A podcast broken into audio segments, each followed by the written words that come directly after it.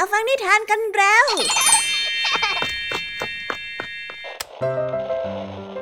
คุณกำลังรับฟังไทย PBS Radio ต่อจากนี้ไปขอเชิญทุกท่าน รับฟังรายการ นิทานแสนสนุกสุดหันษาที่รังสรรค์มาเพื่อน้องๆ ในรายการ Kiss Out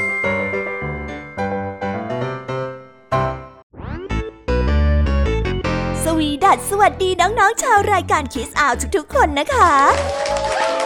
วันนี้พี่แยมมี่กับผองเพื่อน ก็ได้เตรียมนิทานสนุกๆมาเล่าให้กับน้องๆได้ฟัง เพื่อเปิดจินตนาการ แล้วก็ตะลุยไปกับโลกแห่งนิทานนั่นเอง น้องๆอยากจะรู้กันแล้วหรือยังคะ ว่าวันนี้พี่แยมมี่และผองเพื่อนได้เตรียมนิทานเรื่องอะไรมาฝากน้องๆกันบ้าง เอาละค่ะ เราไปเริ่มต้นกันที่นิทานของคุณครูไหว วันนี้นะคะ คุณครูไหวได้จัดเตรียมนิทานทั้งสองเรื่องมาฝากพวกเรากันค่ะ ในนิทานเรื่องแรกของคุณครูไหว มีชื่อเรื่องว่าสองพี่น้อง ต่อกันด้วยเรื่อง เจ้าชายจอมร้ายกาจส่วนนิทานของทั้งสองเรื่องนี้จะเป็นอย่างไร และจะสนุกสนานมากแค่ไหน น้องๆต้องรอติดตามรับฟังกันในช่วงของคุณครูไหวใจดีกันนะคะ ส่วนนิทานของพี่แยมมี่ในวันนี้ได้จัดเตรียมมาฝากน้องๆกันสองเรื่อง แต่น้องๆอย่าเพิ่งเสียใจไปนะคะ ว่าทำไมวันนี้ถึงมีแค่สองเรื่อง แต่พี่แยมมี่นี่ขอ confirm ความสนุกเลยค่ะ ว่าไม่แพ้คุณครูหายอย่างแน่นอน นิทานของเราในวันนี้มากันในชื่อเรื่องว่าขนาดของบ้าน ต่อกันด้วยเรื่อง เส้นผมของราชาปีศาจ ส่วนเรื่องราวของนิทานทั้งสองเรื่องนี้จะเป็นอย่างไร จะสนุกสนานสู้คุณครูไหวเหมือนกับที่พี่ยามีบอกได้หรือเปล่านั้น น้องๆต้องไปรอติดตามรับฟังกันในช่วงพี่ยามีเล่าให้ฟังกันนะคะ นิทานสุภาษิตในวันนี้ เจ้าสามแสบไปบำเพ็ญประโยชน์กันที่วัด โดยการทำความสะอาดศาลาและล้างจาน อยู่ดีๆ เจ้าแดงก็ได้โกรธเป็นฟืนเป็นไฟที่เจ้าจ้อยได้พูดคำว่าความบาด นี่จึงเป็นที่มาของเรื่องวุ่นวุ่นในวันนี้ ส่วนสำนวนคำว่าความบาดจะมีความหมายว่าอย่างไร ไปติดตามรับฟังพร้อมๆ กันในช่วงนิทานสุภาษิตจากเจ้าจ้อย เจ้าแดงและก็เจ้าสิงกับพวกเรากันนะคะ และในวันนี้นะคะ พี่เด็กดีได้เตรียมนิทานเรื่องความเชื่อใจของกระต่ายป่ามาฝากกันค่ะ ส่วนเรื่องราวของนิทานเรื่องนี้จะเป็นอย่างไร จะสนุกสนานมากแค่ไหน น้องๆ ห้ามพลาดเด็ดขาดเลยนะคะ ในช่วงท้ายรายการกับพี่เด็กดีของเราค่ะโอ้โห เป็นยังไงกันบ้างล่ะคะ แค่ได้ยินแค่ชื่อเรื่องนิทานก็น่าสนุกแล้วใช่ไหมล่ะคะเด็กๆ พี่ยามีก็ตื่นเต้นอยากจะฟังนิทานที่น้องๆรอฟังอยู่ไม่ไหวแล้วล่ะค่ะ งั้นเอาเป็นว่าเราไปฟังนิทานทั้งหมดเลยดีกว่าไหมคะ งั้นถ้าน้องๆพร้อมกันแล้ว เราไปพร้อมกันเลยดีกว่านะคะสามสองหนึ่งไปกันเลย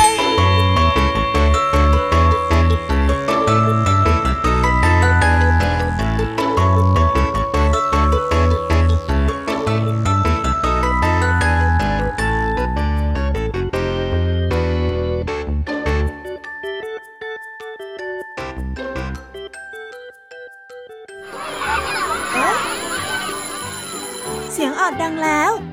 อุ้ยต้องไปเข้าเรียนแล้วล่ะค่ะ ไม่รอช้า เรา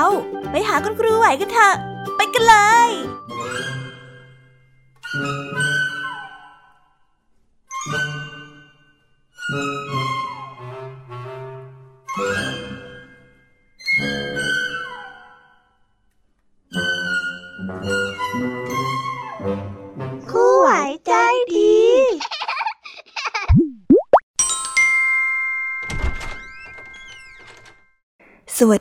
เด็กๆ วันนี้นะคะก็กลับมาพบกับคุณครูไหวกันอีกเช่นเคยค่ะ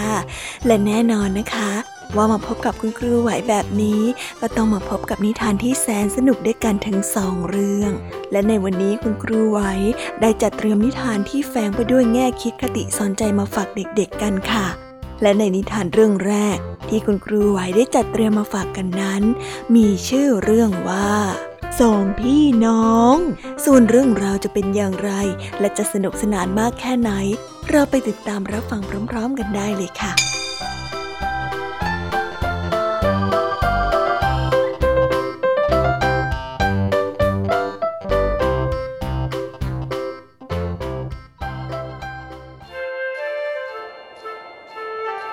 ากันละครั้งหนึ่งนานมาแล้ว ณ เกาะแห่งหนึ่งของเดนมาร์ก มีแท่นหินเก่าแก่ ซึ่งครั้งหนึ่งเคยเป็นที่นั่งสำหรับผู้พิพากษาที่ใช้ในการตัดสินคดีความ และแท่นหินนั้นก็ยังคงตั้งตระหง่านอยู่ที่กลางไร่ข้าวโพดแห่งหนึ่ง ที่เกาะแห่งเดียวกันมีเมืองเล็กๆ แห่งหนึ่ง หลังคาของบ้านหลังนี้มักจะทำจากกระเบื้องดินเผา และทาด้วยสีแดงไปทั่วทั้งเมือง เมื่อมองลงมาจากยอดหน้าผา จะเห็นหลังคาสีแดงอยู่เต็มไปหมด ในห้องเลี้ยงเด็กของบ้านหลังเล็กๆ หลังหนึ่ง เด็กชายสองคนพี่น้องที่ยังกำลังนั่งเล่นกันอยู่ โดยมีหญิงสาวผู้สูงอายุคนหนึ่งคอยดูแลอยู่ใกล้ๆ เด็กทั้งสองได้เติบโตขึ้น โดยที่ไม่มีใครคาดคิดว่าจะซ่อนความคิดที่ยิ่งใหญ่เอาไว้อยู่ภายใน เพราะตั้งแต่ที่เขาทั้งสองยังเด็ก แม่ของเขาก็จะสอนให้รู้จักทำในสิ่งที่ถูกต้องแล้วรักความยุติธรรม คอยเขี่ยวเข็นให้เป็นคนที่ซื่อสัตย์และตรงไปตรงมา โดยที่ลูกชายคนโตเป็นเด็กที่ชอบเสี่ยงโชค ชอบอ่านหนังสือที่เกี่ยวกับเรื่องธรรมชาติ และฝันที่จะออกอยากไปเผชิญโลกว่าง ในขณะที่ลูกชายคนเล็กเป็นคนที่เงียบขรึม มักจะคลุกอยู่กับหนังสือที่บอกเล่าถึงเรื่องราวความยุติธรรม ครั้งหนึ่งเด็กชายได้ไปอ่านเรื่อง จาขอบในชุดขนแกะทำให้เขาเกลียดในสิ่งที่ไม่ถูกต้อง เขาจึงได้กลายเป็นคนที่กล้าหาญและชอบการต่อสู้ เด็กน้อยคิดอยู่เสมอว่า ความกล้าหาญจะช่วยให้เขาสามารถช่วยเหลือผู้อื่นให้พ้นจากการกดขี่ข่มเหงได้ เย็นวันหนึ่งลูกชายคนเล็กของนางได้แอบเอาหนังสือเรื่องโซลอน ขึ้นไปวางไว้บนเตียงนอน เพราะต้องการที่จะอ่านให้จบในคืนนั้น หลังจากที่ทุกคนได้หลับกันไปหมดแล้ว เด็กน้อยได้เริ่มเปิดหนังสืออ่านทีละหน้าทีละหน้า เด็กน้อยรู้สึกว่าตัวเองได้ล่องลอยไปยังที่แห่งหนึ่ง ซึ่งเขาไม่แน่ใจว่ามันคือเรื่องจริงหรือว่าความฝัน แต่เมื่อเขาได้รู้สึกตัวอีกครั้งก็พบว่าตัวเองนั้นอยู่ในเรือที่กำลังแล่นอยู่ท่ามกลางพายุที่โหมกระหน่ำเรือของเขาได้ฝ่าคลื่นลูกใหญ่ ลูกแล้วลูกเล่าจนกระทั่งได้ยินเสียงของโซลอนดังก้องมาจากที่แห่งหนึ่ง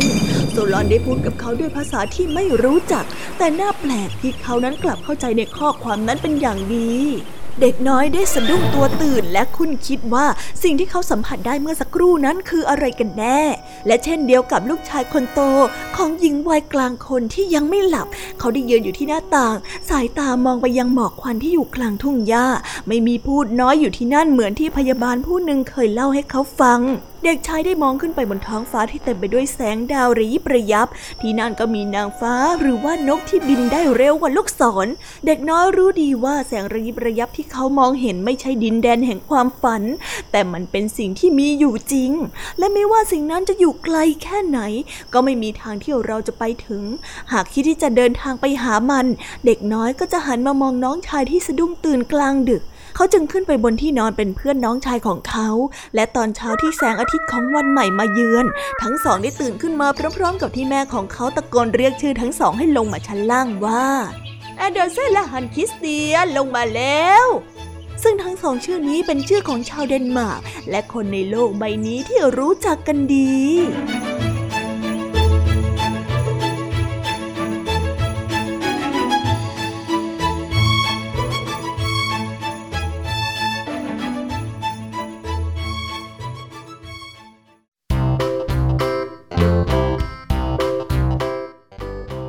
และก็จบกันไปเป็นที่เรียบร้อยแล้วนะคะสำหรับนิทานในเรื่องแรกของคุณครูไหว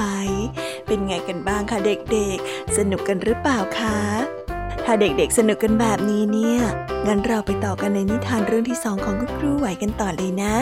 ในนิทานเรื่องที่สองของคุณครูไหว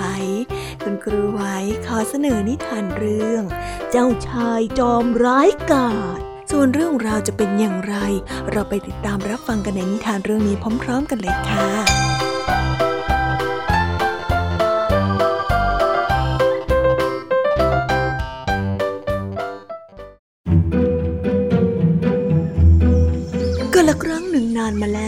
มีเจ้าชายพระองค์หนึ่งคิดว่าความแข็งแกร่งนั้นคือความถูกต้อง ผู้ที่มีอำนาจควรจะได้ครอบครองทุกสิ่ง เจ้าชายได้นำกองทัพออกไปทำสงครามไม่เคยได้หยุดหย่อน วันแล้ววันเล่า พระองค์ได้ใช้คนดาบและเปลวไฟทำลายทุกสิ่งอย่าง ผู้ชายต้องเข้าร่วมสงคราม และจบชีวิตลง ส่วนผู้หญิงต้องพาลูกเล็ก ๆ หนีเข้าไปอยู่ในป่าเหลือทิ้งไว้แต่กระท่อมที่ถูกไฟเผา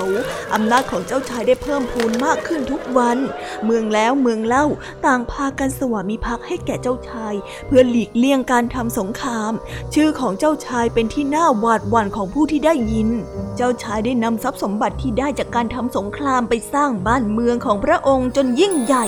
สร้างปราสาทที่เต็มไปด้วยป้อมปืนกำแพงเมืองที่สูงเสียดฟ้าทำให้เมืองของพระองค์ยิ่งใหญ่ และยากที่ผู้ใดนั้นจะต่อกรและพระธนงตนว่าเป็นผู้ที่เข้มแข็งที่สุดในแผ่นดิน จึงได้สั่งให้ทหารสร้างรูปปั้นของพระองค์ขึ้นมาและได้นำไปวางไว้ที่สถานที่ต่างๆ วันหนึ่งพระราชาต้องการให้รูปปั้นของพระองค์ตั้งอยู่ในโบสถ์แม้ว่าบาทหลวงจะคัดค้านอย่างไรก็ไม่ยอมฟัง บาทหลวงจึงได้กล่าวกับพระราชาว่า ทั่วแผ่นดินนี้ไม่มีใครที่จะต่อกรกับพระองค์ได้ แต่กองทัพของพระองค์ยังมีพลังน้อยเมื่อเทียบกับพระเจ้า แต่ถ้าหากว่าเมื่อใดที่เจ้าชายสามารถเอาชนะพระเจ้าได้แล้วก็พระองค์ก็จะได้รับคำสรรเสริญแทนชื่อของพระเจ้า และรูปปั้นของพระองค์ก็จะได้ตั้งอยู่ในใจกลางโบสถ์ทุกแห่ง ท่านต้องทำแบบนั้นซะก่อนก่อนที่ท่านจะเอารูปปั้นมาไว้ในโบสถ์ ข้อความที่บาทหลวงได้กล่าวสร้างความขุ่นเคืองให้กับเจ้าชายเป็นอย่างมาก พระองค์ได้คิดเสมอว่าตัวเองนั้นแข็งแกร่งที่สุดแล้ว เจ้าชายได้กล่าวกับบาทหลวงของพระองค์ ว่าสามารถจะเอาชนะพระเจ้าได้ จึงได้สั่งให้ทหารสร้างเรือที่จะสามารถเหาะขึ้นไปบนท้องฟ้าให้กับพระองค์ เมื่อเรือเหาะที่เต็มไปด้วยปืนใหญ่มากมายสร้างเสร็จ เจ้าชายก็ไม่รอที่จะนำกองทัพขึ้นไปยังอาณาจักรของพระเจ้าในทันที แต่พระเจ้าไม่ต้องการที่จะทำสงครามกับเจ้าชายแต่อย่างใด จึงส่งเทวดามาขัดขวางไม่ให้เจ้าชายไปยังดินแดนของพระองค์ได้ เจ้าชายได้ยิงปืนใหญ่ทุกกระบอกไปยังเทวดา แต่ลูกปืนใหญ่มากมายไม่สามารถทำอะไรเทวดาได้เลยแม้แต่น้อย มีแค่เพียงโลหิตหยดเดียวที่ไหลลงจากปลายปีกของเทวดาเหล่านั้น แต่เมื่อเลือดเพียงแค่หยดเดียวหยดนั้น กระทบกับเรือเหาะของเจ้าชาย เรือนั้นก็แตกเป็นเสียงๆและตกลงสู่พื้น แม้ครั้งนี้พระองค์จะยอมพ่ายแพ้ แต่ด้วยความหยิ่งยโสของเจ้าชาย กลับทำให้แค้นพระเจ้ามากยิ่งขึ้นกว่าเดิม พระองค์ได้ใช้เวลาอีกเจ็ดปีสร้างกองทัพขึ้นมาใหม่ ครั้งนี้พระองค์ได้สร้างเรือเหาะที่มีพลังอำนาจมากกว่าครั้งก่อนหลายเท่า กองทัพของเจ้าชายยิ่งใหญ่กว่าครั้งก่อนเป็นทวีคูณ ครั้งนี้เจ้าชายมั่นใจว่าพระองค์ต้องมีชัยเหนือกว่าพระเจ้าเป็นแน่ เจ้าชายได้นำกองทัพที่ยิ่งใหญ่ไปยังอาณาจักรของพระเจ้าอีกครั้ง แต่ครั้งนี้พระเจ้าไม่ได้ส่งเทวดามาขัดขวางแต่อย่างใด พระเจ้าได้ส่งตัวริ้นมาเพียงแค่ตัวเดียวเท่านั้น ตัวริ้นได้บินไปรอบๆใบหน้าของเจ้าชาย กัดตรงนั้นทีตรงนี้ที จนใบหน้าของเจ้าชายบวมไปหมด เจ้าชายพยายามใช้ดาบฟันตัวริ้นไปมา แต่ก็ทำอะไรตัวริ้นไม่ได้เลยแม้แต่น้อย มันยังคงกัดเจ้าชายอยู่แบบนั้น ตัวริ้นได้เข้าไปในชุดเกราะของเจ้าชาย แล้วกัดไปทั่วร่างกาย เจ้าชายต้องถอดชุดเกราะ และฉีกเสื้อผ้าออกแล้วกระโดดโลดเต้นไปมาเหมือนกับคนบ้า เพื่อที่จะไล่เจ้าตัวริ้นนั้นออกไปให้พ้นท่าทางของเจ้าชายสร้างความตลกขบขันให้กับบรรดาทหารของพระองค์เป็นอย่างมาก ทุกคนต่างดูถูกเจ้าชายที่คิดจะทำสงครามกับพระเจ้าอย่างไร้สติ อุตสาห์สร้างกองทัพที่ยิ่งใหญ่ แต่กลับมาพ่ายแพ้ต่อมแมลงตัวเล็กๆ เพียงแค่ตัวเดียวเท่านั้น ตอนนี้ทุกกคนไม่คิดว่าเจ้าชายเป็นคนที่โหดเหี้ยมหรือว่าร้ายกาจอีกต่อไปแล้ว ต่างเห็นว่าเป็นเพียงแค่คนโง่เขลาคนหนึ่งเท่านั้นเอง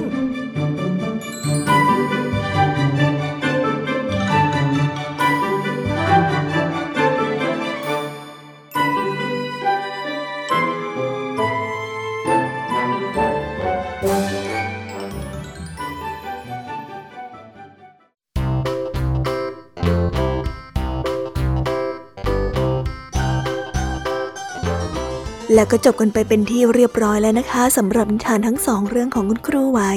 เป็นยังไงกันบ้างล่ะคะเด็กๆ วันนี้เนี่ยสนุกจุใจกันหรือเปล่าเอ่ยมีเด็กๆหลายคนเลยนะคะที่ยังไม่จุใจกัน งั้นเราไปต่อกันในนิทานช่วงต่อไปกันเลยดีกว่าไหมคะเอาละค่ะ งั้นเราไปต่อกันในนิทานช่วงต่อไปกับช่วงพี่แยมมีเล่าให้ฟังกันเลยนะคะ แต่สำหรับตอนนี้เนี่ย เวลาของคุณครูไหวก็ได้หมดลงไปแล้ว งั้นครูไหวต้องขอตัวลากันไปก่อนแล้วนะคะ สวัสดีค่ะ บ๊ายบาย และพบกันใหม่นะคะเด็กๆ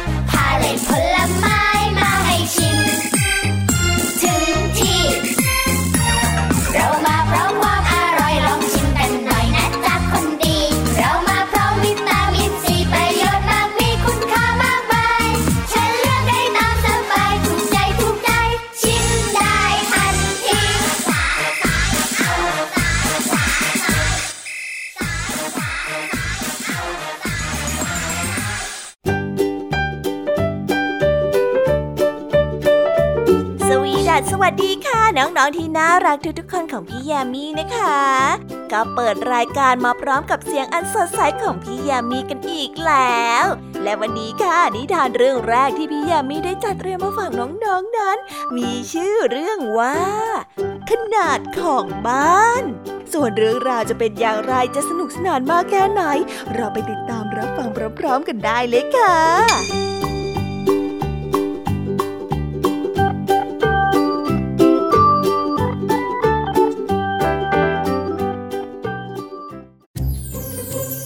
ละครั้งหนึ่งนานมาแล้ว มีบ้านหลังเก่าแก่อายุไม่ต่ำกว่า 300 ปีหลังหนึ่ง ตั้งอยู่ในถนนที่สร้างขึ้นมาใหม่ บ้านหลังนี้เป็นบ้านหลังใหญ่ที่ถูกสร้างขึ้นอย่างสวยงาม ตามบานประตูและหน้าต่าง ตกแต่งไปด้วยไม้แกะสลักลวดลายดอกทิวลิป ภายในบ้านเต็มไปด้วยข้าวของเครื่องใช้ที่หรูหรา มีอาหารมากมายวางอยู่บนโต๊ะไม่ได้ขาด และที่ชั้นหนังสือก็เต็มไปด้วยหนังสือบทกวีมากมาย ยามที่ใครต่อใครเดินผ่านบ้านหลังนี้ก็มักจะมองเข้าไปในบ้านด้วยความอิจฉา โดยที่ไม่รู้เลยว่าชายชาราเจ้าของบ้านต่างหาก ที่มักจะนั่งมองอยู่ที่ริมหน้าต่างและมองออกไปยังบ้านที่อยู่ตรงข้ามด้วยความอิจฉา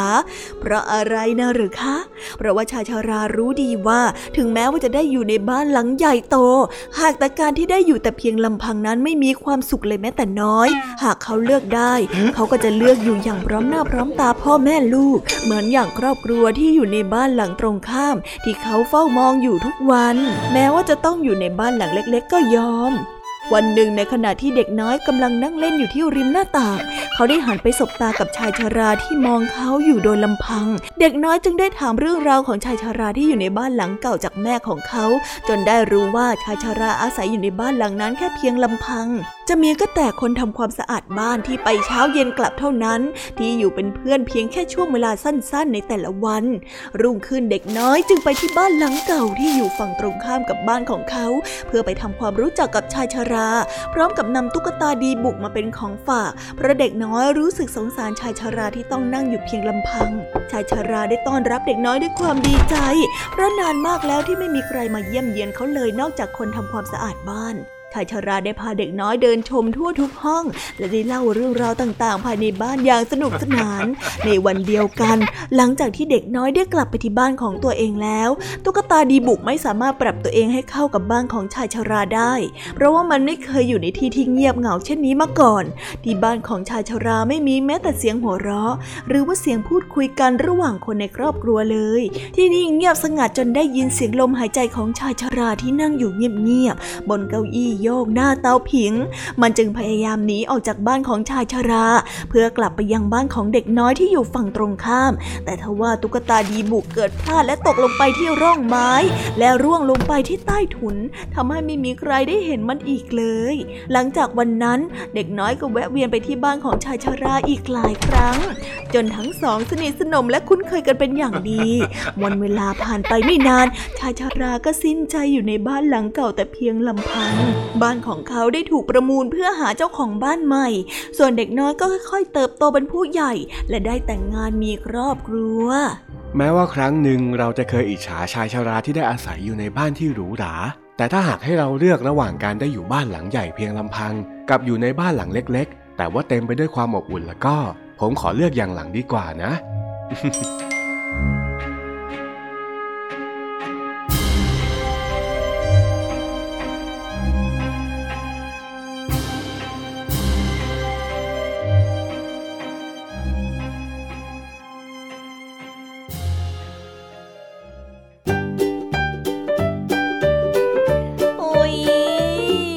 บนิทานเรื่องแรกของพี่แยมี่กันลงไปแล้วว่าเผิ่แป๊บแป๊บเดียวเอ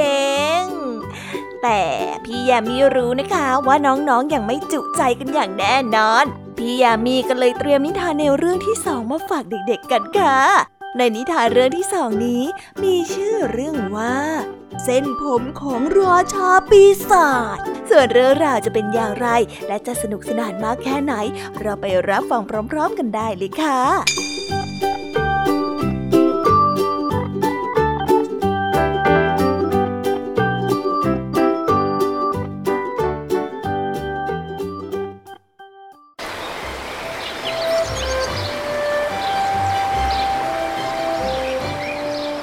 ครั้งหนึ่งนานมาแล้ว มีหญิงสาวชาวนา ยากจนคนหนึ่งเด็กคลอดลูกชายโดยมีผ้าคลุมติดตัวออกมาด้วย เด็กทารกได้รับคำทำนายว่าเมื่อเติบโตขึ้นจะได้แต่งงานกับเจ้าหญิง และกลายเป็นพระราชา เมื่อคำทำนายได้สะพัดไปถึงวัง พระราชาทรงไม่พอพระทัยเป็นอย่างมาก พระองค์จึงได้ปลอมตัวมาเป็นเศรษฐีเดินทางมาหาที่กระท่อมของหญิงสาวชาวนา และได้ขอแลกเด็กทารกกับทองคำหนึ่งหีบใบใหญ่ พระองค์ได้ตรัสกับหญิงสาวชาวนาว่าจะขอทารกไปเลี้ยงเป็นลูก นางจึงได้ยอมแลกบุตรชายกับทองคำเพราะคิดว่าเป็นโอกาสที่ดีของทารก แต่ที่แท้จริงแล้วพระราชาทรงคิดที่จะสังหารเด็กทารกผู้นั้น พระองค์ทรงใส่ทารกไว้ในกล่อง และนำลอยไปในแม่น้ำเพื่อหวังให้ทารกนั้นจมน้ำเสียชีวิต แต่กล่องได้ลอยไปจนถึงโรงสีแห่งหนึ่ง เจ้าของโรงสีได้ยินเสียงร้องของเด็กทารกขึ้นมาจากแม่น้ำเมื่อตามเสียงไปก็พบกล่องใบหนึ่งลอยอยู่ จึงได้เก็บขึ้นมาจากแม่น้ำแล้วนำเด็กทารกมาเลี้ยงไว้เป็นลูกของตน เพราะเขาและภรรยาปรารถนาที่จะมีลูกเอาไว้สืบสกุลมานานแล้ว 14 ปีผ่านไป พระราชาได้เสด็จผ่านมาที่โรงสีโดยบังเอิญ ทรงได้เห็นชายหนุ่มอายุประมาณ 14 จึงเกิดความสงสัย พระองค์จึงได้สอบถามเจ้าของโรงสีว่า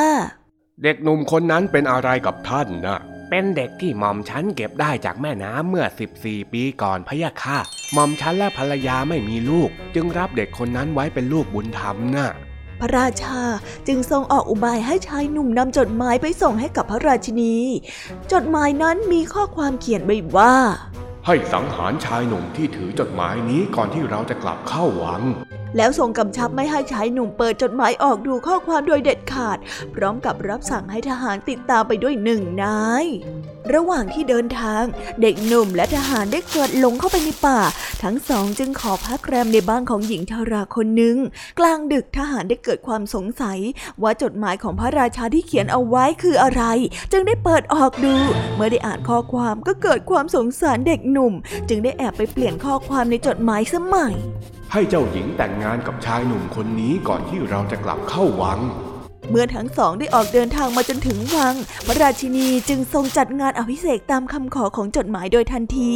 เมื่อพระราชาเสด็จกลับมาถึงพระราชวัง ก็ทรงเจ็บใจเป็นอย่างมากที่เห็นชายหนุ่มยังมีชีวิตอยู่ และได้แต่งงานกับเจ้าหญิงตามคำทำนาย พระราชากลัวว่าคำทำนายที่ชายหนุ่มจะได้เป็นพระราชาจะเป็นจริงขึ้นมา จึงได้ตรัสขึ้นมาว่า ผู้ใดที่จะแต่งงานกับพระธิดาของเรา ผู้นั้นจะต้องไปนำเส้นผมทองคำของราชาปีศาจมาสามเส้นซะก่อนชายหนุ่มได้ออกเดินทางเพื่อไปตามหาเส้นผมสีทองตามคำสั่งของพระราชา ชายหนุ่มได้เดินทางมาถึงเมืองเมืองหนึ่งซึ่งคนเฝ้าประตูไม่ยอมให้เขาผ่านทาง หากตอบคำถามไม่ได้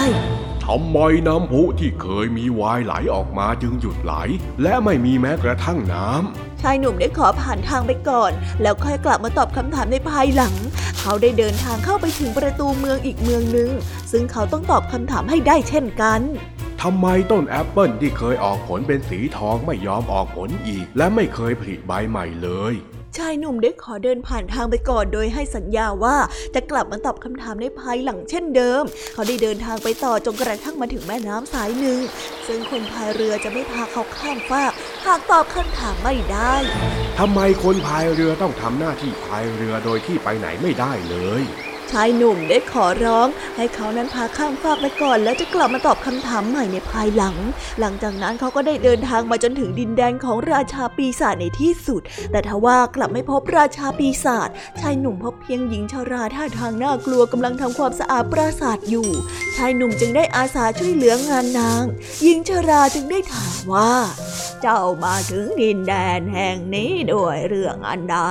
ไม่กลัวราชาปีศาจที่ดุร้ายหรือข้าต้องนำเส้นผมทองคำของราชาปีศาจกลับไปสามเส้น และไปแก้ไขปริศนาให้ได้ ไม่เช่นนั้นข้าจะไม่สามารถร่วมชีวิตกับเจ้าหญิงที่ข้ารักได้ ข้าจะต้องทำสิ่งนี้ให้สำเร็จ หญิงชาราได้เห็นแก่ความมีน้ำใจของเด็กหนุ่ม จึงได้ให้ความช่วยเหลือ นางได้ไร่มนวิเศษให้เขากลายเป็นมด แล้วบอกให้เกาะอยู่ที่ชายกระโปรงของนาง ไม่นานนักราชาปีศาจก็กลับมาที่ปราสาทแห่งนั้น เมื่อกลับมาถึงปราสาทก็นอนหนุนตักของหญิงชารา แล้วหลับไปด้วยความอ่อนเพลีย ที่แท้จริงแล้ว นางนั้นเป็นย่าของราชาปีศาจนั่นเอง เมื่อนางเห็นว่าราชาปีศาจหลับไปแล้ว จึงได้ถอนเส้นผมทองคำบนศีรษะของราชาปีศาจออกหนึ่งเส้น ทันใดนั้นราชาปีศาจก็ได้สะดุ้งตื่นแล้วถามว่าเกิดอะไรขึ้นกับตนทำไมถึงเจ็บศีรษะแบบนี้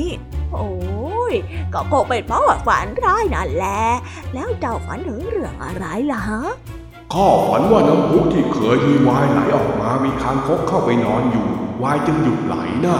กล่าวจบ ราชาปีศาจก็ได้นอนหลับต่อไป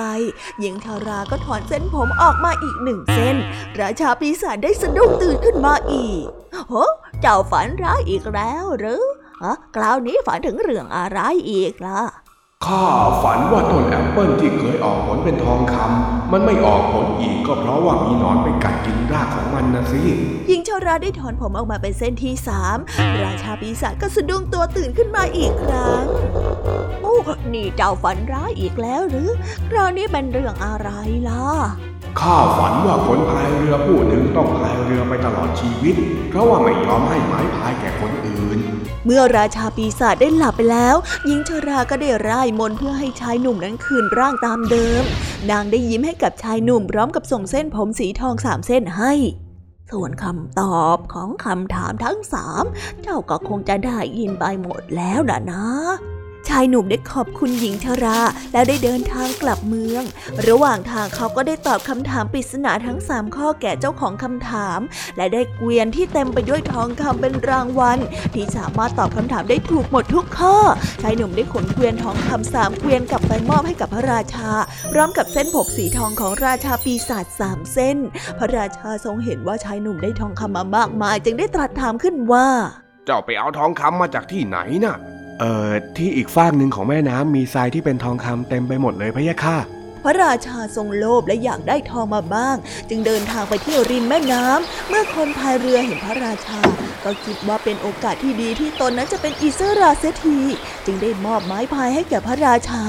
และนี่ก็คือบทลงโทษที่พระราชาจะได้รับผลกรรมของพระองค์เพราะพระองค์นั้นต้องพายเรืออยู่อย่างนั้นจนชื่อชีวิต เมื่อพระราชาไม่ได้เสด็จกลับมาที่วังอีก ชายหนุ่มจึงได้เป็นพระราชากรองเมืองนั้นแทน และครองคู่กับเจ้าหญิงอย่างมีความสุขตลอดนับตั้งแต่นั้นเป็นต้นมา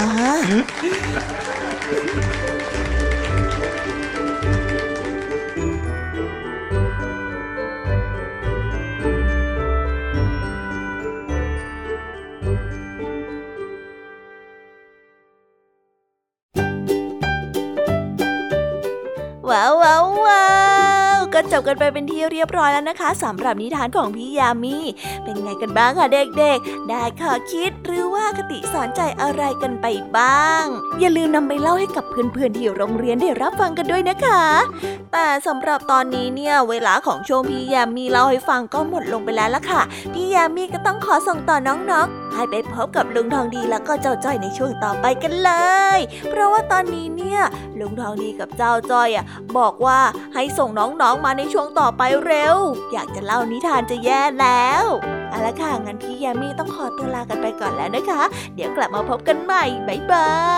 ยไปหาลุงทองดีกับเจ้าจอยกันเลยค่ะ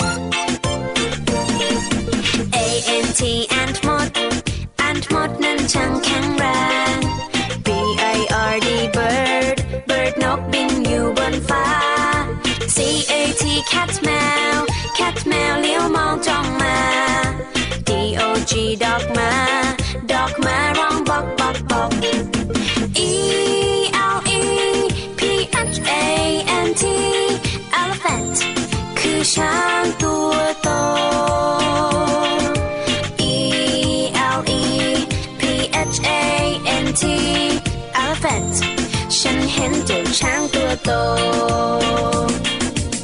F I S H fish bar fish bar ว่าอยู่ในน้ำ G O A T กดแพะกดแพะชอดอยู่เชิงเขา H E N เห็นแม่ไก่ เห็นแม่ไก่กบไข่ในเล้า I N S E C T insect นั้นคือแมลง J E double L Y F I S H jellyfish เจ้าแมง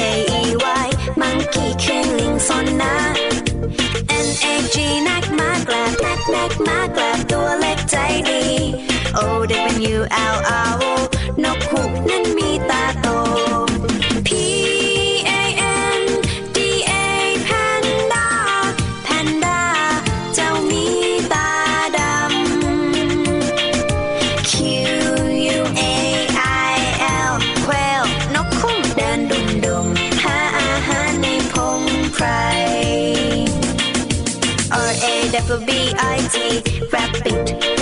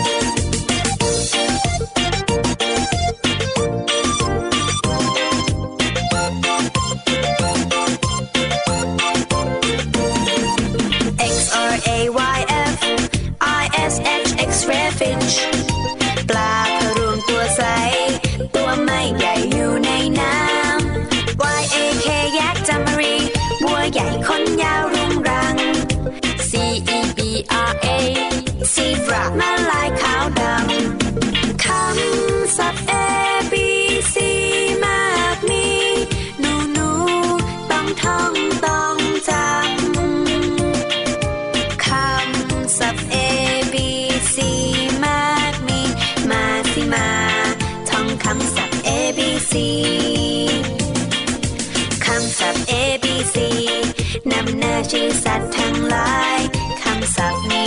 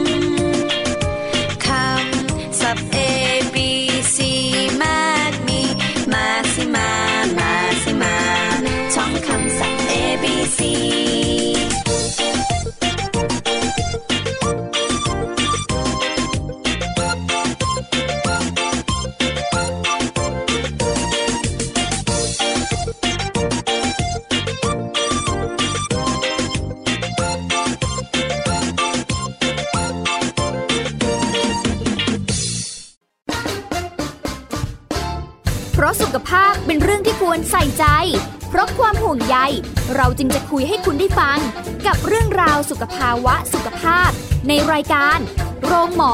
และโรงหมอสุดสัปดาห์ ทุกวัน 10นาฬิกาทางไทย PBS d i g i ดิจิ a d i o ฟังสดหรือย้อนหลังผ่านออนไลน์ www.thaipbsradio.com หรือแอปพลิเคชัน Thai PBS Radio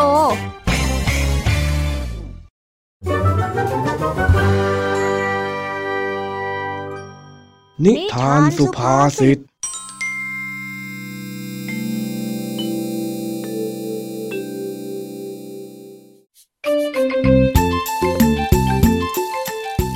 ันนี้เจ้าจ้อย เจ้าแดงและเจ้าสิงมาช่วยหลวงพ่อที่วัดบำเพ็ญประโยชน์ เนื่องจากเป็นงานกลุ่มที่ครูพลให้นักเรียนบ้านนาป่าดอนทุกคน แบ่งกลุ่มไปทำประโยชน์ให้กับชุมชน เจ้าสามแสบเลยเลือกมาที่วัดนั่นเองล่ะค่ะ นี่ไอ้แดง เดี๋ยวเองอะไปถูตรงนั้นนะ แล้วก็ค่อยกลับมาช่วยข้ากับไอ้สิงห์ล้างจานนะเข้าใจไหมได้เลย งั้นเดี๋ยวข้าไปถูพื้นตรงโน้นก่อนนะเสร็จแล้วก็รีบมาด้วยล่ะไอ้แดง เอ็งอย่าอู้นะ จานน่ะมีให้ล้างเพียบเลย โอ้โห นี่ข้าเองนะ ไม่มีคำว่าเอาเปรียบเพื่อนอยู่แล้ว เฮ้เอ็งน่ะตัวดีเลยไอ้แดง เฮ้ยเฮ้ยเฮ้ยอย่ามัวแต่เถียงกันสิ ช่วยกันทำงานก่อน ไปไปไปไอ้แดงรีบไปทำงาน เดี๋ยวตรงนี้ข้ากับไอ้สิงห์จัดการเอง รับทราบ งั้นข้าไปแล้วนะ ฟิวอะ ดูนั่นสิ วิ่งไปโน่นแหละ นี่ไอ้จ้อย ข้ามีเรื่องสงสัยบางอย่างอะฮะ เอ็งมีเรื่องสงสัยอะไรเหรอ ทำไมกลุ่มเราต้องเลือกมาบำเพ็ญประโยชน์ที่วัดด้วย ทั้งๆที่กลุ่มอื่นเขาก็เดินไปเก็บขยะในหมู่บ้าน ไปสำรวจแหล่งน้ำกันนะดูสิ เราต้องมานั่งล้างจานเนี่ยอ๋อ ก็คนอื่นเขามองข้ามวัดไง วัดเนี่ยถือว่าเป็นจุดศูนย์รวมจิตใจของคนในหมู่บ้านเราเลยนะ ใครๆก็มาวัดกันทั้งนั้นน่ะ แถมเป็นการที่บำเพ็ญประโยชน์ที่ง่ายด้วย เพราะเดินออกมาจากรั้วโรงเรียน แป๊บเดียวก็ถึงแล้ว เออ ก็จริงของเองฮะ แต่ข้าว่าการมาวัดเนี่ย ชาวบ้านไม่เห็นเราทำนี่นา ส่วนกลุ่มอื่นที่ไปทำประโยชน์ในหมู่บ้านก็ได้รับคำชมเฉยเลยสิโธ่ไอ้สิงทำความดีน่ะ ไม่จำเป็นต้องเป่าประกาศให้คนทั้งโลกได้รู้หรอกนะจำที่ลุงทองดีบอกไม่ได้หรือยังไง เอ้ยก็จริงเนาะ แล้วอีกอย่างหนึ่งนะ ถ้าเราอะมาช่วยงานที่วัดเสร็จ เราก็มีขนมจากหลวงพ่อให้กินยังไงเล่าเออเออจริงด้วยข้าลืมคิดไปเลยนะเนี่ยอะอะอะล้างเสร็จแล้วอะ เองช่วยคว่ำบาตรหน่อยนะขืนร้อยแดงมาช่วยอะคงค่ำกันพอดี ได้ได้ได้งั้นเรามาคว่ำบาตรกัน ตอนนั้นเจ้าแดงได้ถูพื้นเสร็จพอดี และได้ยินแว่วๆว่าเจ้าจ้อยกับเจ้าสิงห์พูดชื่อของตัวเอง แล้วบอกว่าคว่ำบาตรคว่ำบาตรด้วยความเข้าใจผิด เจ้าแดงจึงโกรธมาก และได้วิ่งเข้าไปคุยกับเจ้าจ้อยกับเจ้าสิงห์โดยทันทีมามามาส่งบาตรมาให้ข้าเจ้าสิงห์อ๋อนี่เอาไปนี่ไอ้จ้อยไอ้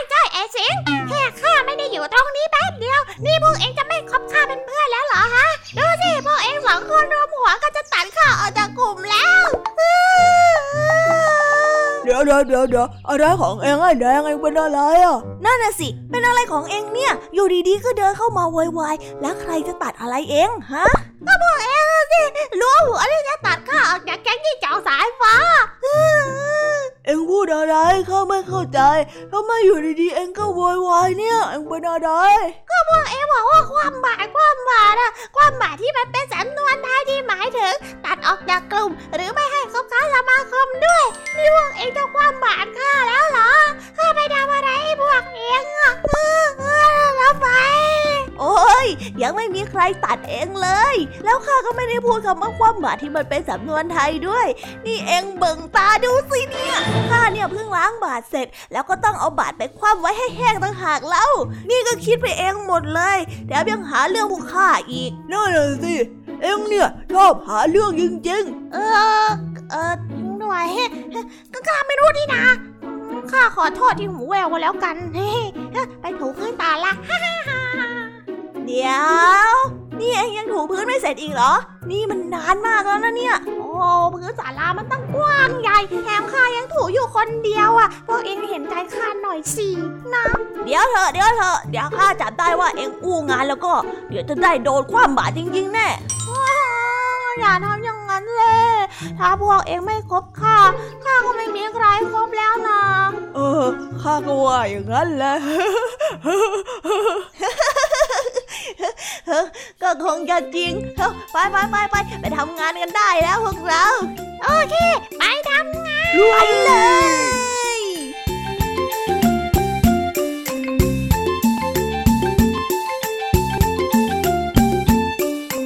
แล้วก็จบกันไปเป็นที่เรียบร้อยแล้วนะคะสำหรับนิทานสุภาษิตในวันนี้ เป็นยังไงกันบ้างล่ะคะ สนุกสนานกันหรือเปล่าเอ่ยนิทานสุภาษิตจบกันไปแล้ว แต่เราก็ยังมีนิทานเด็กดีมารอน้องๆอยู่ในช่วงท้ายรายการนะคะงั้นเราไม่รอช้าไปฟังนิทานเด็กดีกันเลยค่ะ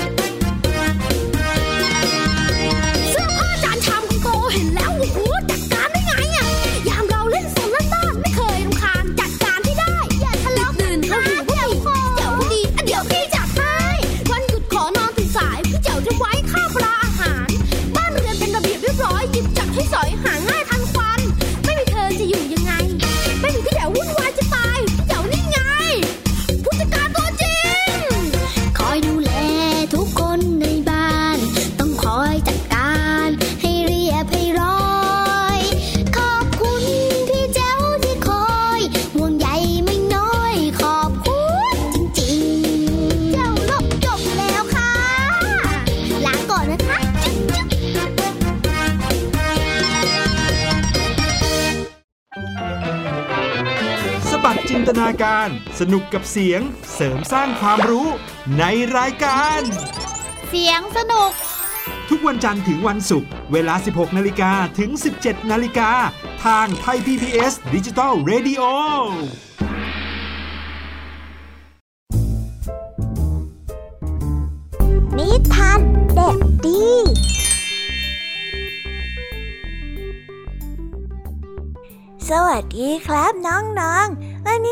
มาพบกับพี่เด็กดีกันอีกแล้ว และแน่นอนว่ามาพบกับพี่เด็กดีแบบนี้ ก็ต้องกลับมาพบกับนิทานที่แสนสนุกกันในช่วงท้ารายการ และวันนี้นะครับ พี่เด็กดีก็ได้เตรียมนิทานเรื่อง ความเชื่อใจของกระต่ายป่ามาฝากกัน ส่วนเรื่องราวจะเป็นอย่างไร ถ้าน้องๆออยากจะรู้กันแล้ว งั้นเราไปติดตามรับฟังกันได้เลยครับ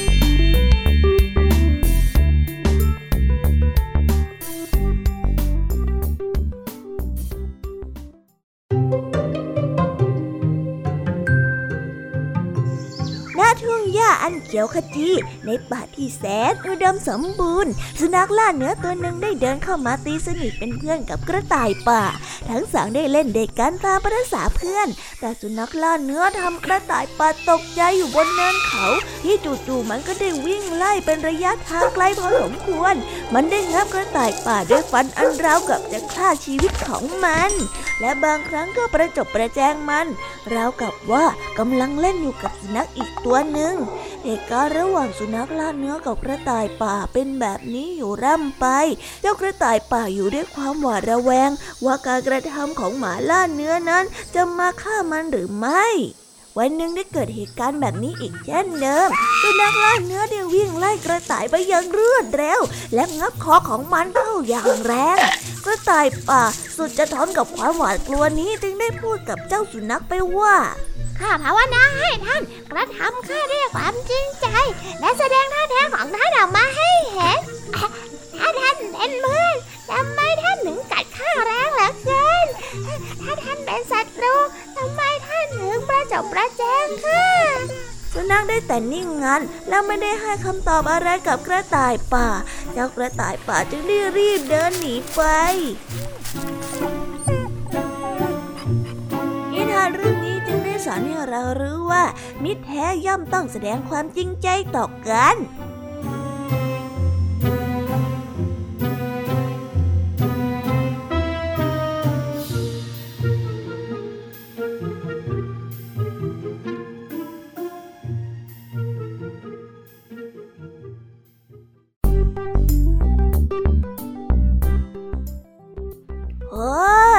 จบกันไปเป็นที่เรียบร้อยแล้วนะครับสำหรับนิทานของพี่เด็กดีในวันนี้ เป็นยังไงกันบ้างล่ะครับน้องๆ สนุกกันหรือเปล่าเอ่ยถ้าน้องๆสนุกกันแบบนี้ เอาไว้วันหลังพี่เด็กดีจะจัดเตรียมนิทานที่แสนสนุกแบบนี้มาฝากกันอีกนะครับ แต่สำหรับวันนี้เวลาของพี่เด็กดีก็หมดลงไปแล้ว พี่เด็กดีก็ต้องขอตัวลาน้องๆกันไปก่อน แล้วพบกันใหม่นะครับ สวัสดีครับ บ๊ายบาย เป็นเด็กดีของคุณพ่อคุณแม่นะครับ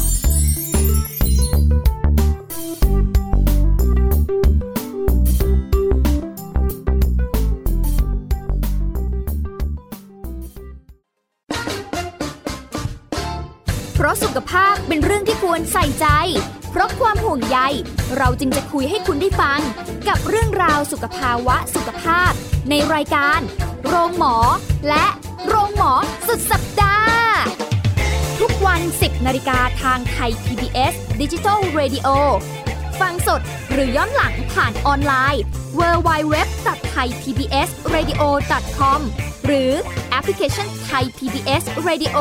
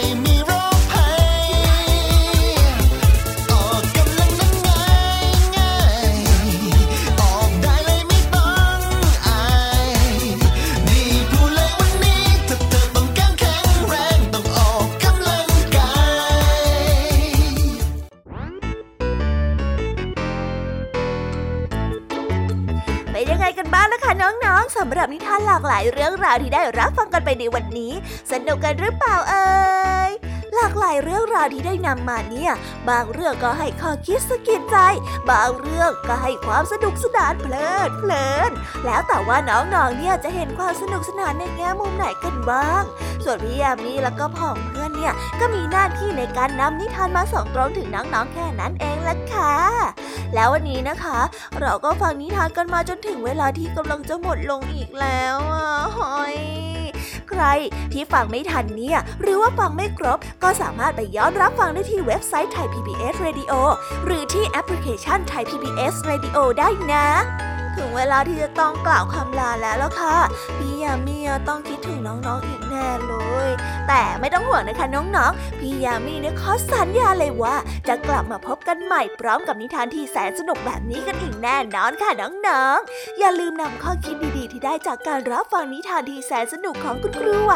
พี่ยามีลุงทองดีและก็เจ้าจ้อย และก็นิทานจากพี่เด็กดีในวันนี้ไปใช้กันด้วยนะคะเด็กๆ เอาไว้พบกันใหม่ในวันพรุ่งนี้นะสำหรับรับวันนี้พี่ยามีต้องขอตัวลากันไปก่อนแล้วล่ะค่ะ สวัสดีค่ะ บ๊ายบายนะคะน้องๆ และพบกันใหม่ค่ะ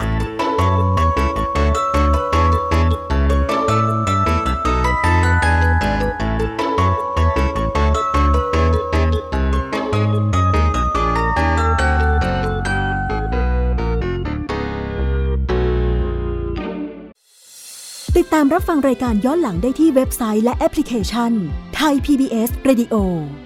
ไทย PBS ดิจิทัล Radio วิทยุข่าวสารสาระ เพื่อสาธารณะและสังคม